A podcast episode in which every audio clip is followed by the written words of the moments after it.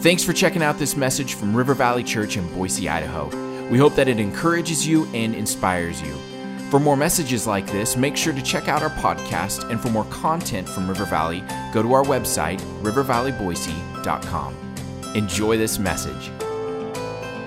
I want to jump right into the message that God has really been kind of stirring in our heart as a church family. We've been talking about really three spaces of our life that we see Jesus model when it comes to relationship.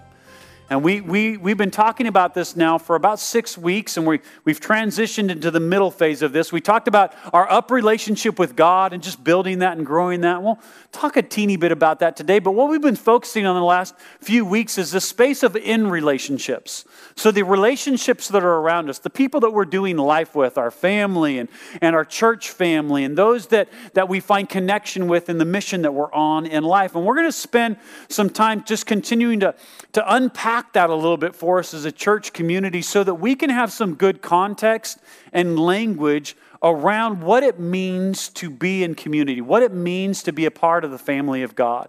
And so we've been talking about this word in and what it means to, to open up our homes and our lives to the relationships that are around us. And, and a couple weeks ago, our students were up at Winter Retreat, and I, I taught you on a message and, and, and kind of gave you some background on this terminology called family on mission. And we, we began to discuss this word family. How many of you know that family has a very different meanings for all of us? Anybody with me on that? And we have some general cultural sense of what family means. And in our Western culture, I shared this with, with you last time. In our Western culture, we've kind of got a broken sense of what family looks like. We have a very Western mentality of, of this reality that, that family is just the people that are blood relationships with us, and sometimes that's a good thing, and sometimes it's not a very good thing, right?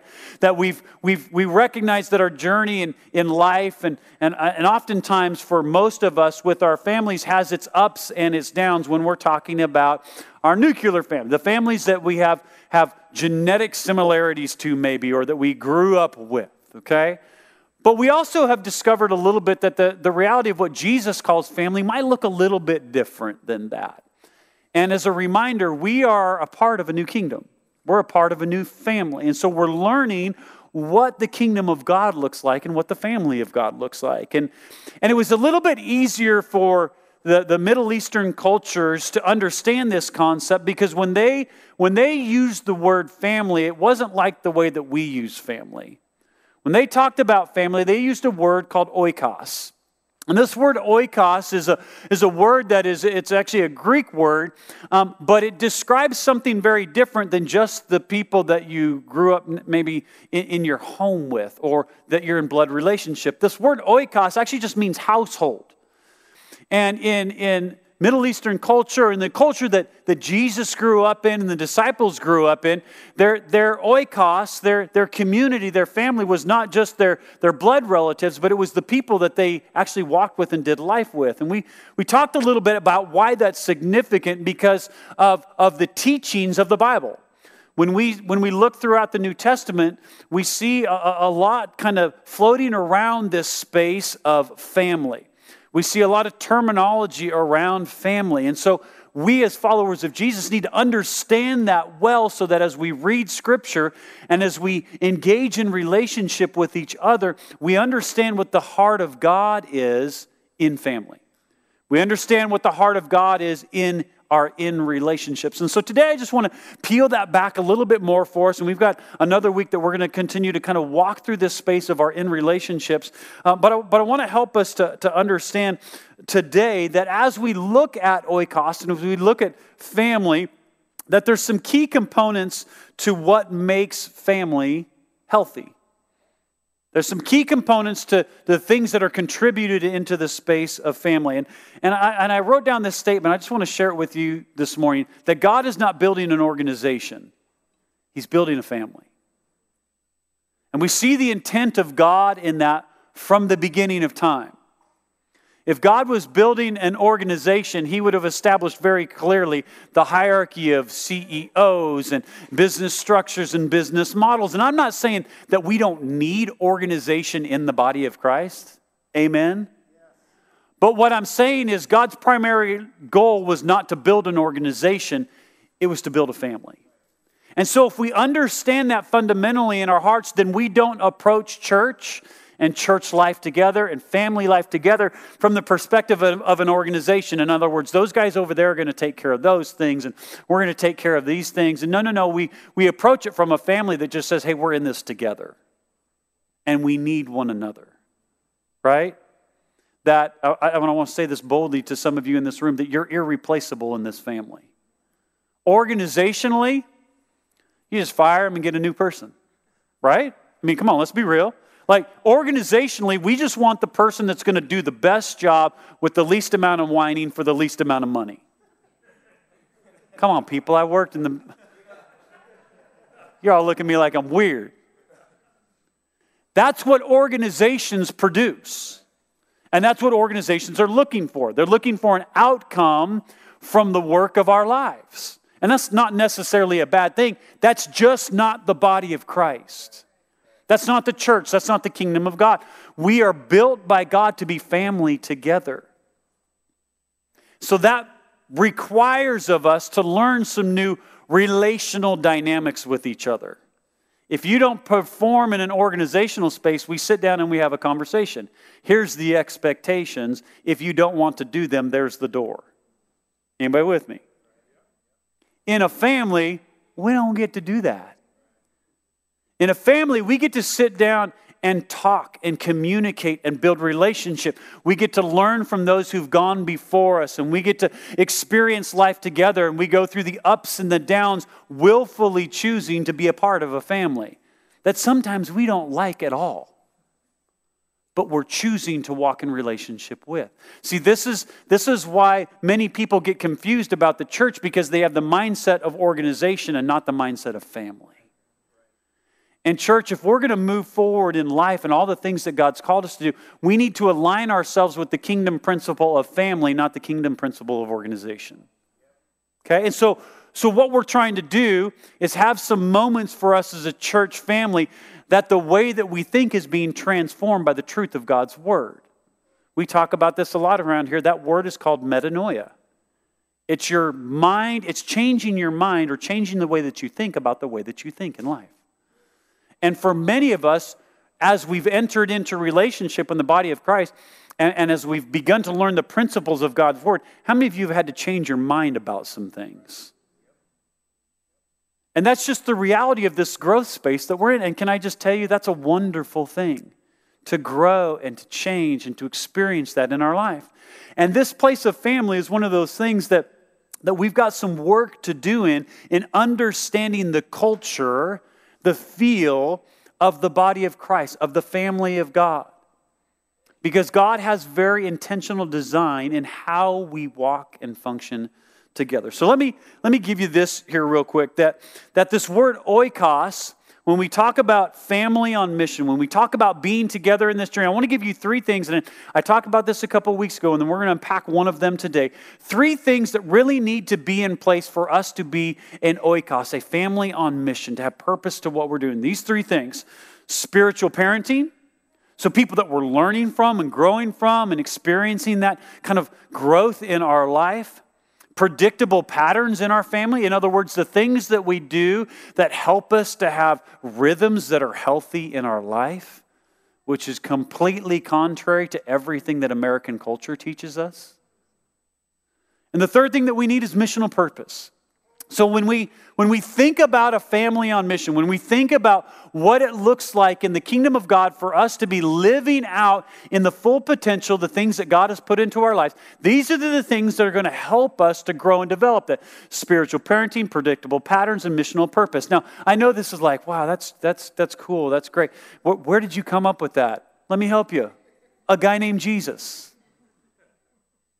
This is what Jesus did and modeled to us when he was building a family on mission when Jesus was walking the earth.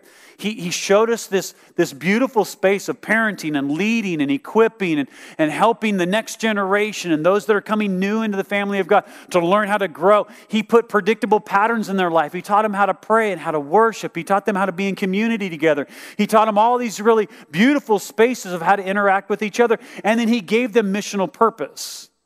He put a calling upon their life that was bigger than just themselves. And so we want to explore this space a little bit so that we as a church family can learn how to be a family on mission, how to walk together in that space and let, let the Word of God challenge and teach us to grow. You guys with me this morning? And so I want to take a look at one of these spaces here. And we're just going to look at the, the first one here of spiritual parenting. And I know that can kind of be a little bit of strange terminology, but, but let me, let me un- unpack this for you a little bit. And I talked about it a couple weeks ago that this concept of spiritual parenting is not like, uh, eh, well, uh, uh, this concept of spiritual parenting is an idea or a thought that came out of culture that helps us to interpret what God desires for us what God longs for for us to experience in our lives. And we see in Scripture, and I shared this with you last time out of 1 Corinthians, when Paul was talking to the Corinthian church.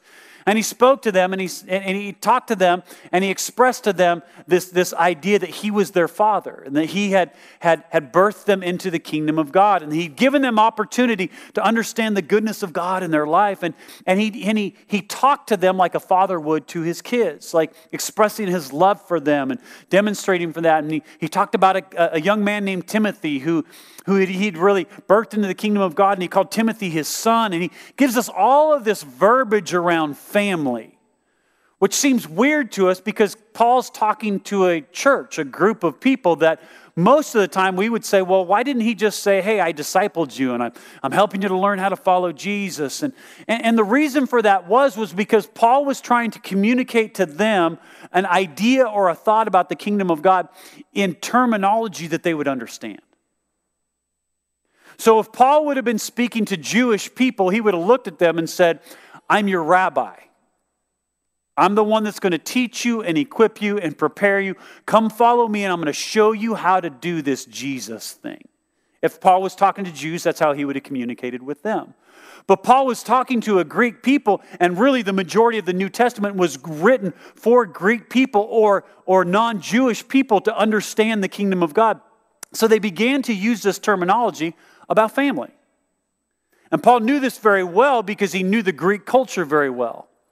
And the Greek culture put extreme value on this place of the relationship between parents and their children. And I, I shared with the, you guys a couple weeks ago that until a, a child got to the age of 12, they were actually sitting under the tutelage of a teacher somebody that was kind of just teaching them how to, how to get the basics of life going. But once they turned 12, they had a ceremony where they brought that son or that daughter and stood them behind or beside their mom or dad. And from that point in time on, that child went with that parent everywhere they went business meetings, all kinds of social events, and all of these things so that 12 year old could grow up and learn from the example of their parent on how to do life.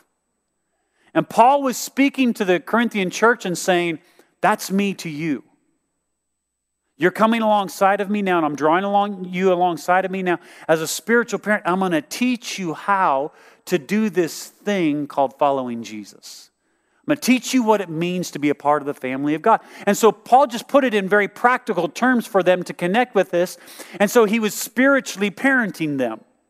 He was teaching them about the concepts and ideas of the kingdom of God. We typically, in our church culture, would call that discipleship. Paul called it spiritual parenting. And again, the reason for that was was because he was trying to communicate in a way that the people that he was talking to would understand what he was saying.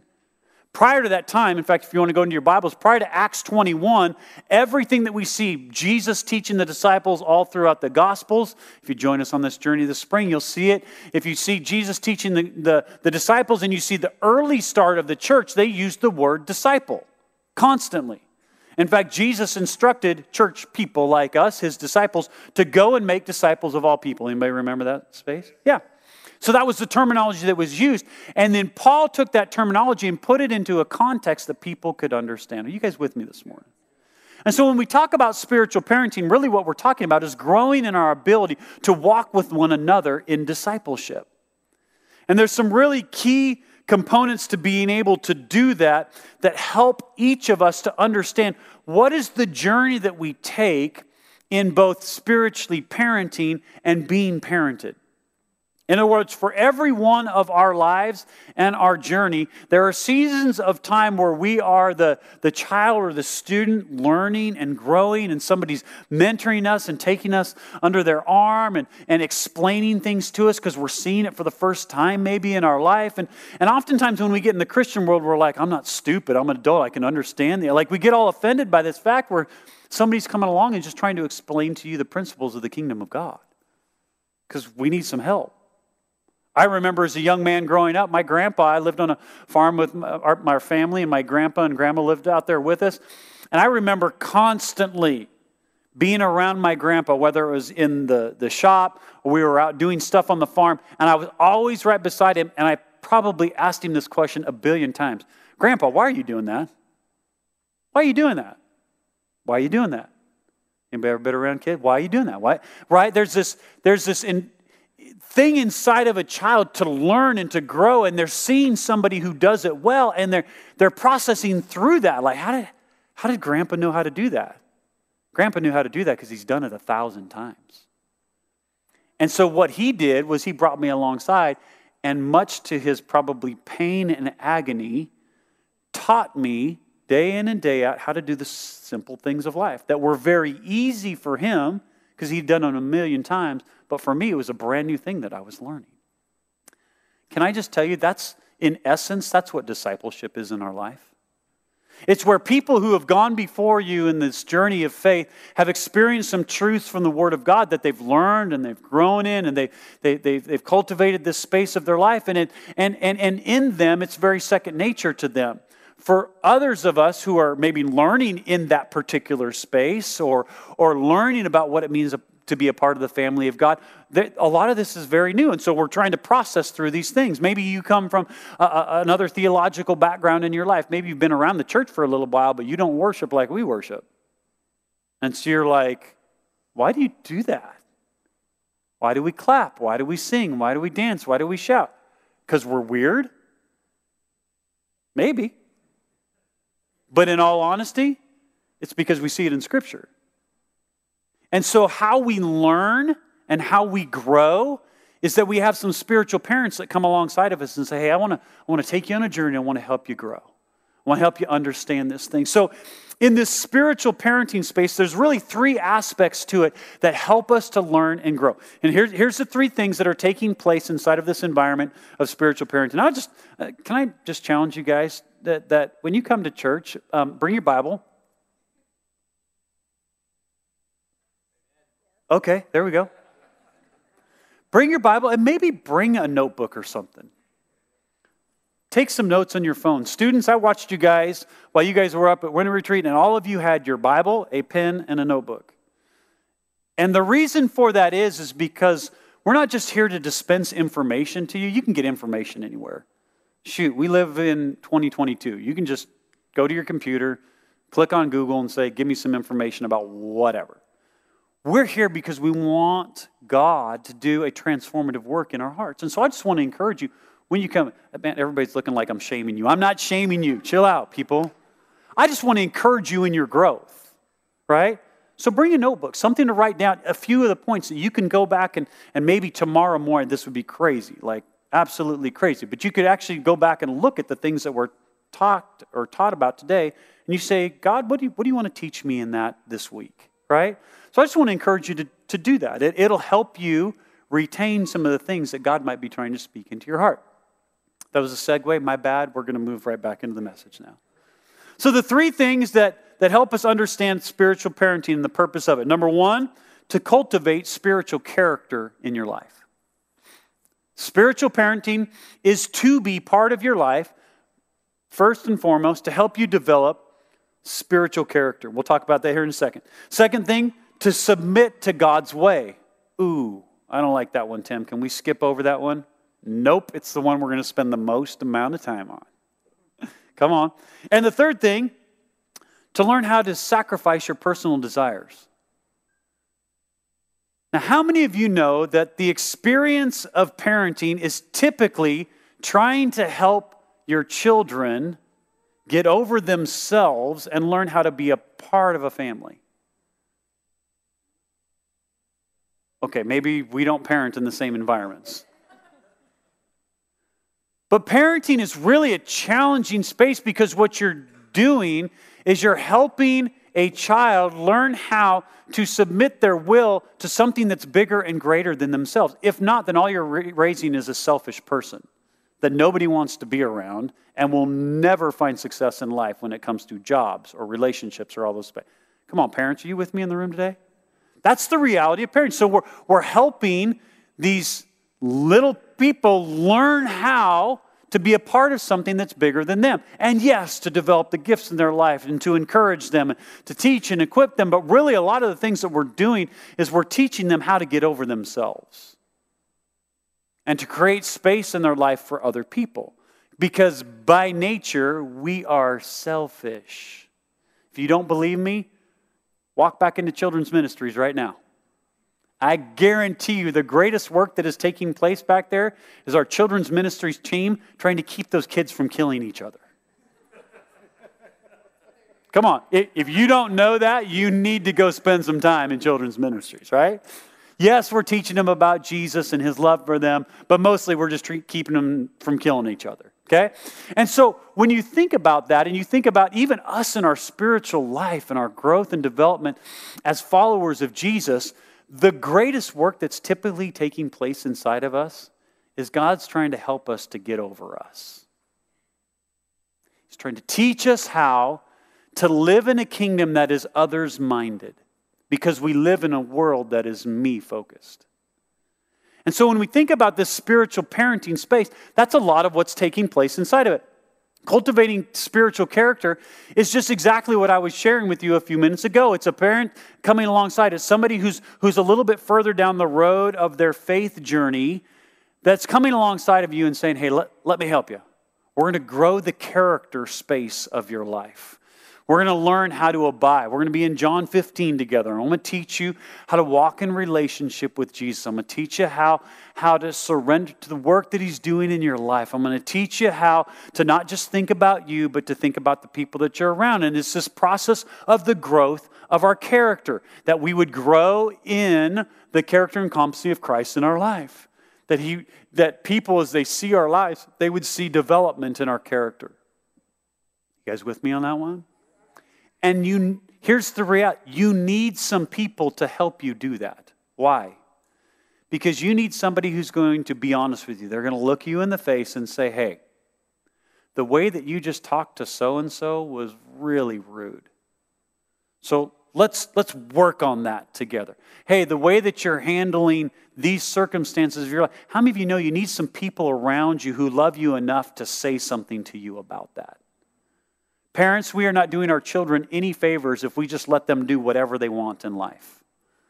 If they're rude to people, if they're talking back to you, if they're ungrateful, can I just tell you, you're not parenting if you're not taking time to develop the character of your child.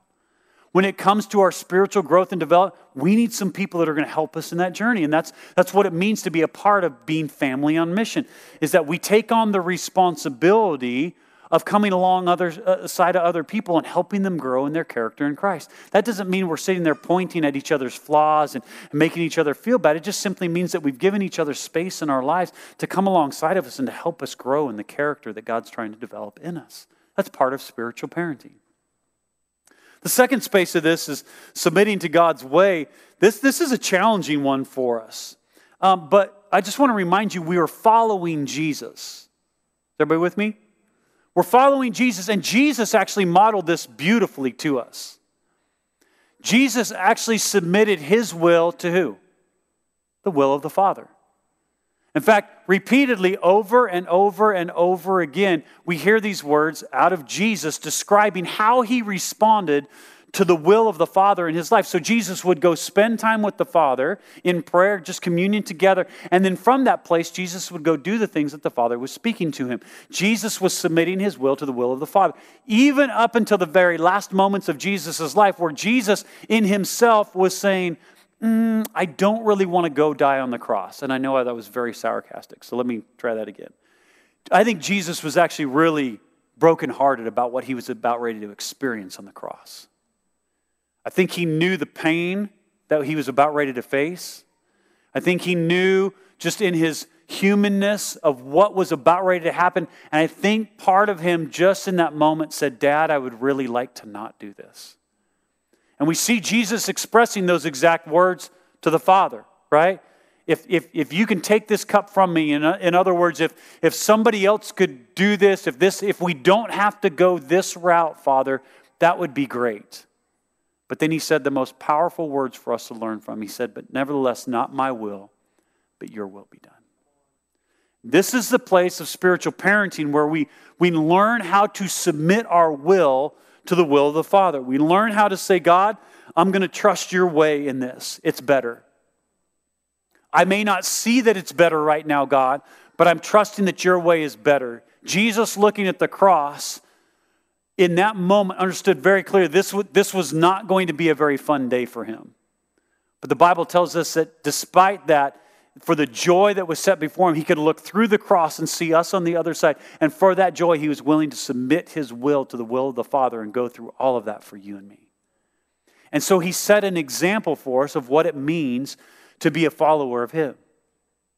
He set an example for us of what it means to submit to the will of the Father, even when our will is going, No, I don't want to do this. I can't tell you how many times with my own children that we had to process through these moments, right? Hey, Carter, I want you to do this. I don't want to do that, Dad. I understand that very clearly, son. Not that Carter would ever say anything like that. And Jesus gave us this really cool picture of this in Matthew chapter 21. He tells this weird parable that everybody oftentimes we read and they're like, that's such a weird story. But it's, it's, about, it's about a father and he's asking his sons to go do some work for him in the field. Anybody ever ask your kids to take the garbage out? That's this story right here.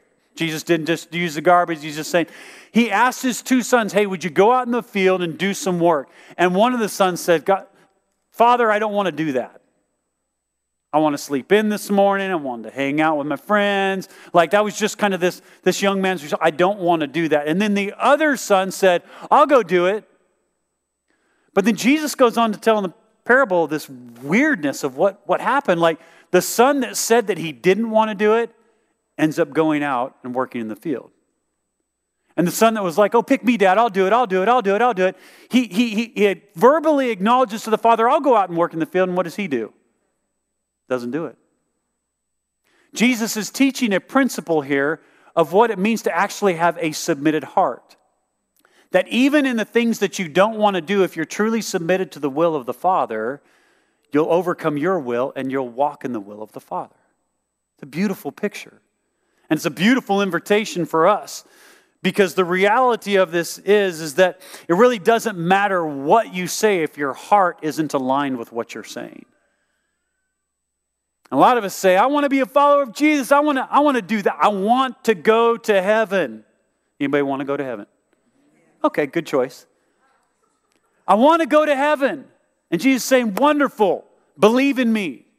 Put your faith in me, right? That's the invitation for us. Well, Jesus, I think you were a pretty good guy, but I just don't know that I believe that you really are who you say you are. I don't know that you can really do what you say you can do in my life. I, I don't know if I believe this whole Bible thing. So here, here's the reality of those moments. We're having to choose whether we're going to submit our will in that place. So I want to just make this declaration for you here just for a second, and, and, and, and maybe it'll sink in for us a little bit. To be truly submitted means that you can share freely what you think. This is what this, this illustration in Matthew 21 gives us that you can share freely what you think, but in the end, you will follow the Father's instruction and desire. Notice that it doesn't show us in this parable that the son just like was silent and didn't say, he told his dad, Dad, I don't want to go out and work in the field today. How many of you ever had an honest moment with God? God, I really don't want to do that. He's inviting you to, to go and, and offer forgiveness to somebody. Mm, God, they hurt me. I don't, I don't really want to do that. God's inviting you into a place of deeper relationship with Him or relationship and community. You're like, you know, that small group thing, God, I really don't want to do that. I don't know any of those people. They make me feel uncomfortable. And, and God's just saying, hey, I, I'm, I'm inviting you to experience something that you need in your life. And as your dad, I just want you to know I know better. So will you trust me in this moment? And this is one of the, the, the fatal flaws that we see in Western Christianity. We want Jesus, but we just want him on our terms. We want the Bible because it has some really cool things to say in there. All these promises that we get and all this stuff. But we don't want the whole Bible. Because some of those things like offend me. Like they, they confront some of the selfish stuff in me. And I, I Jesus is just love. So I, he just wouldn't do that to me. Anybody with me this morning? And so when it comes to this place of submitting to the will of the Father, this is a big deal in our lives of learning how to do that and learning how to do that in a healthy way. Many of us don't want to submit to, to some of the leaders and the people that are around us that God's trying to help us to grow in life with because we've had a bad experience with a leader in our life. Because we've had somebody that's abused that space or maybe said something that was hurtful to me or overstepped some of their bounds and their authority in my life, and, and, and, it, and it hurt me. And so therefore now I just I don't submit to anybody. And I, I just want to just bring you into some logic for a moment. How many of you have ever had a bad experience dining out? See, nobody wants to raise their hands because, oh, he's suckering us into this. Eh? We've all had a bad experience dining. How many of you ever had a mechanic that said they could fix something and didn't fix it? In fact, probably made it worse. I've got one of those sitting in my driveway right now. Come on, there, there's this reality that we, we, we have this weird mentality when it comes to learning and growing spiritually. That whoever we learn and grow from spiritually, these spiritual parents in our life, they have to be perfect. And if they're not perfect, then it justifies me not listening to anybody ever again. Here's the challenge all of you have had a bad experience in restaurants, yet you still continue to go out and eat dinner. You may not go back to that restaurant, but you're still going to go out. We all have vehicles that need fixed that most of us don't have a clue how to fix nowadays because they're just a big computer.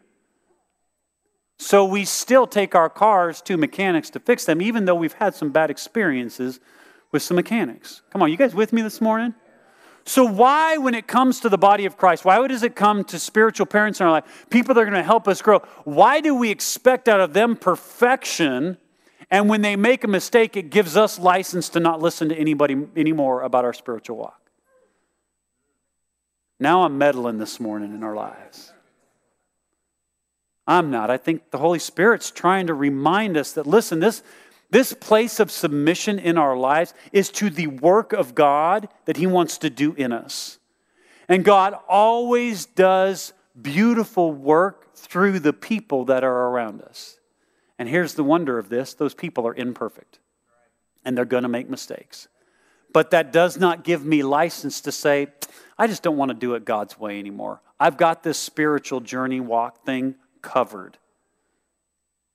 I can do it on my own. Church, I just I, I want to tell you, you will never grow spiritually in your life, nor will you ever actually mature to reproduction in your life. In other words, taking what God's put inside of you and helping somebody else to grow until you're willing to submit to God's way completely. Some of you are like, man, we should have stayed home this morning. This guy's mean. No, I love you. And I mean that genuinely. I love you.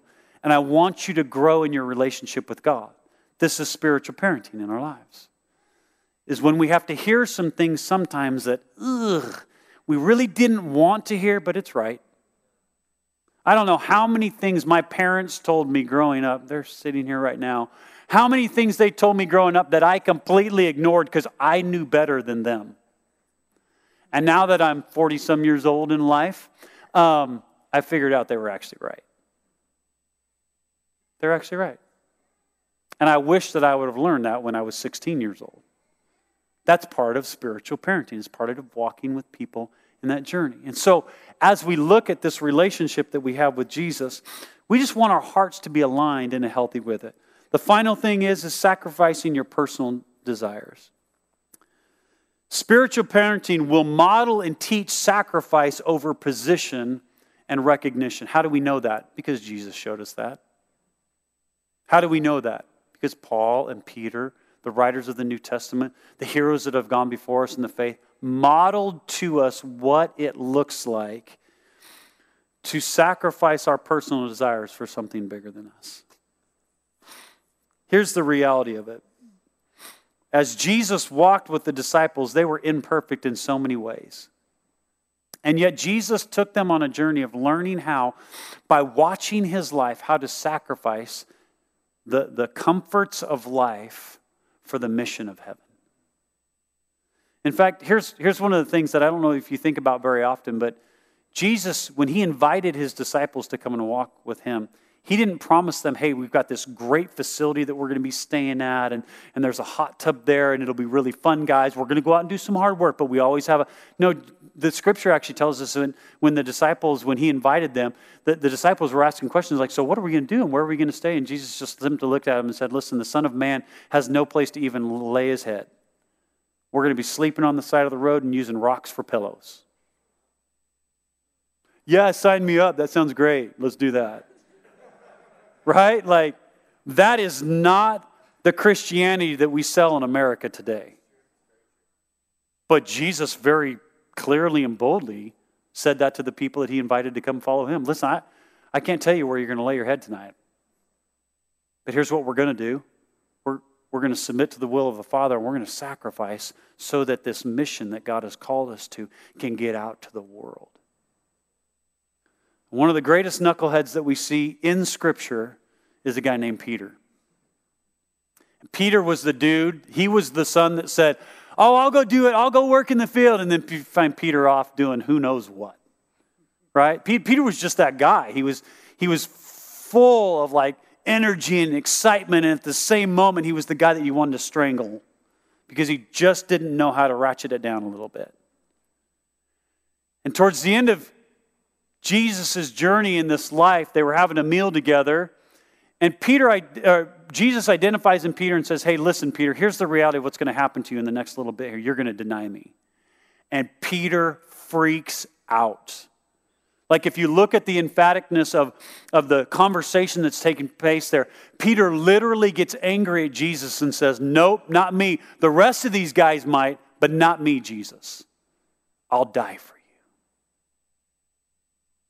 not more than six hours later, Peter's standing by a campfire watching Jesus get ready to get tried, and a little girl walks up to him and says, Hey, I recognize you.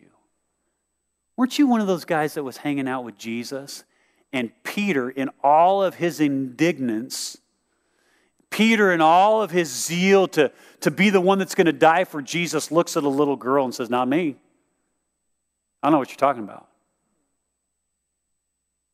And that scene repeats three times for Peter, denying Jesus in that moment. And all of us think in our minds, Peter, what is your problem?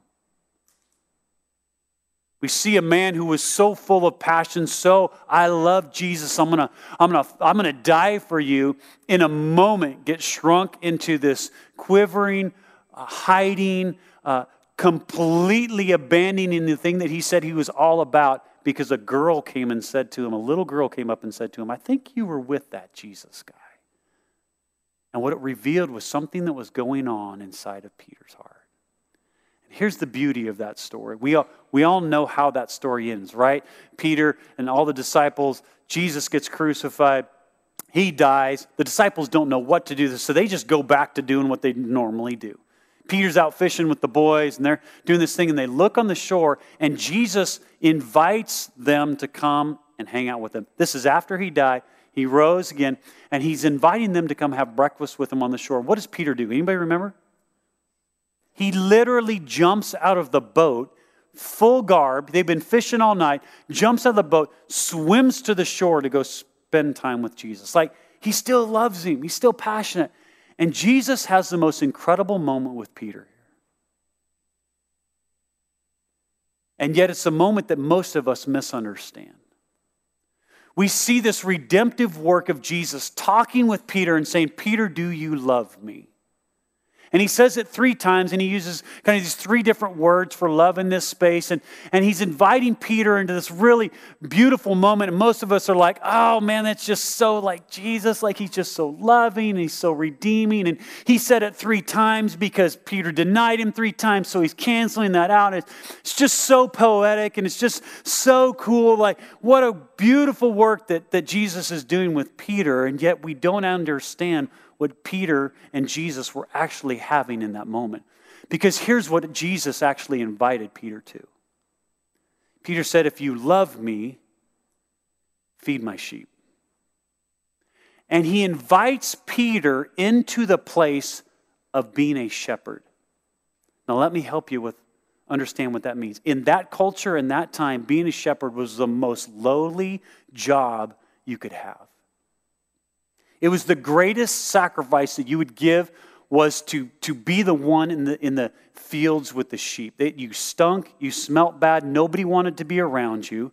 And so Jesus is looking at Peter in this moment that we oftentimes magnify into this oh, look at the redemptive work of Jesus in Peter's life. No, what Jesus was doing was actually testing Peter's heart. And he looked at him in that broken space and he said, Peter, I'm inviting you to come and be a shepherd of my sheep. I'm inviting you into the lowliest, the most difficult, the most challenging space where you're not going to receive any recognition and nobody cares that you're out there doing what you're doing. That was the understanding of what a shepherd. Think of, think of David. David was a shepherd boy, the last in his family. He was out in the field taking care of the sheep, and nobody even acknowledged him as a son in the house when the prophet came to anoint a king. That was the role. The youngest brother, the littlest brother, got stuck out with the sheep. And this is what Jesus was actually inviting Peter to not to fame, not to recognition, but to sacrifice and to service. Jesus reinstated Peter not to the firstborn son's role of representing the father in all of his affairs, but to the youngest son's role of shepherd and leading testing the heart of a man who in one moment was saying, I would die for you, and in moment, another moment was running away. And Jesus' work in his life was to invite him to embrace, listen to me, the kingdom mindset of what leadership and spiritual parenting looks like. It looks like sacrifice, it looks like service, it looks like a lack of recognition you're just going to come alongside people and help them on their journey. And this was the invitation that Peter, or Jesus said to Peter, Will you come and you feed my sheep? Will you walk with my lambs? Will you do that from a place in your heart of a servant? So, when we talk about spiritual parenting and we talk about the realities of what it means to grow and to take responsibility for one another in our journey with Jesus. This is what we're being invited to cultivating character, learning how in our lives to submit to the way of God, and sacrificing our own personal desires. When we talk about oikos and family, that's what it means to be family together. Not, not super glamorous in the ways that we would like to paint the picture from the world, but can I just tell you, it's the most fulfilling place to live our lives from. Because it means that we're willing to joyfully submit ourselves to one another in the journey that God's taking us in. I want to pray over us this morning as we think about this. Man, it's pretty, pretty quiet in here in this moment. Maybe I need to tell a joke or something. But I sense that the Holy Spirit's doing a little bit of work inside of us in drawing us into this place of a cleaner and clearer understanding of what the kingdom of God and the family of God is all about. and why it's important for each one of us not only to have spiritual parenting in our life, but to begin to take on the role of spiritual parenting, of walking with others into these places of growth in their lives. So, Father, we thank you for just the beauty of your word, God.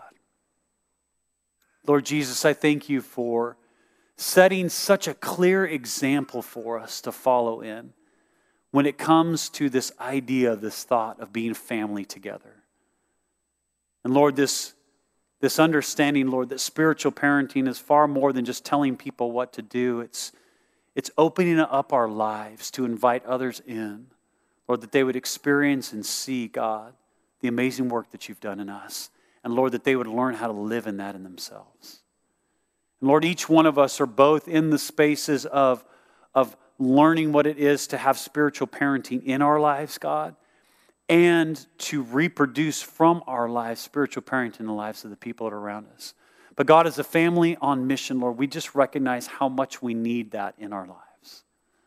And so, Lord, I just pray today, Lord, as a church family, Lord, that we would, we would lean into the work that you're doing in us, God, in building a culture, Lord, that is oriented around your family and your kingdom. And Lord, I pray that Lord, even with some of the things that conflict, God, with our, our American culture, Lord, that you would help us, Lord, how to prioritize the kingdom of God, Lord, over maybe the traditional ways that we've grown and learned. And Father, we just invite you to come and do this work in us, Lord, as we follow after you. Jesus, we thank you for your incredible love for us and your goodness to us. Lord, we pray that this word today, God, would just reside in our hearts. And Lord, that you would transform us, God, into the image of Jesus. Lord, we thank you for this time. In Jesus' name, amen. Thanks again for listening to this message. Do you know someone who'd be blessed by it? Make sure to share it with them this week.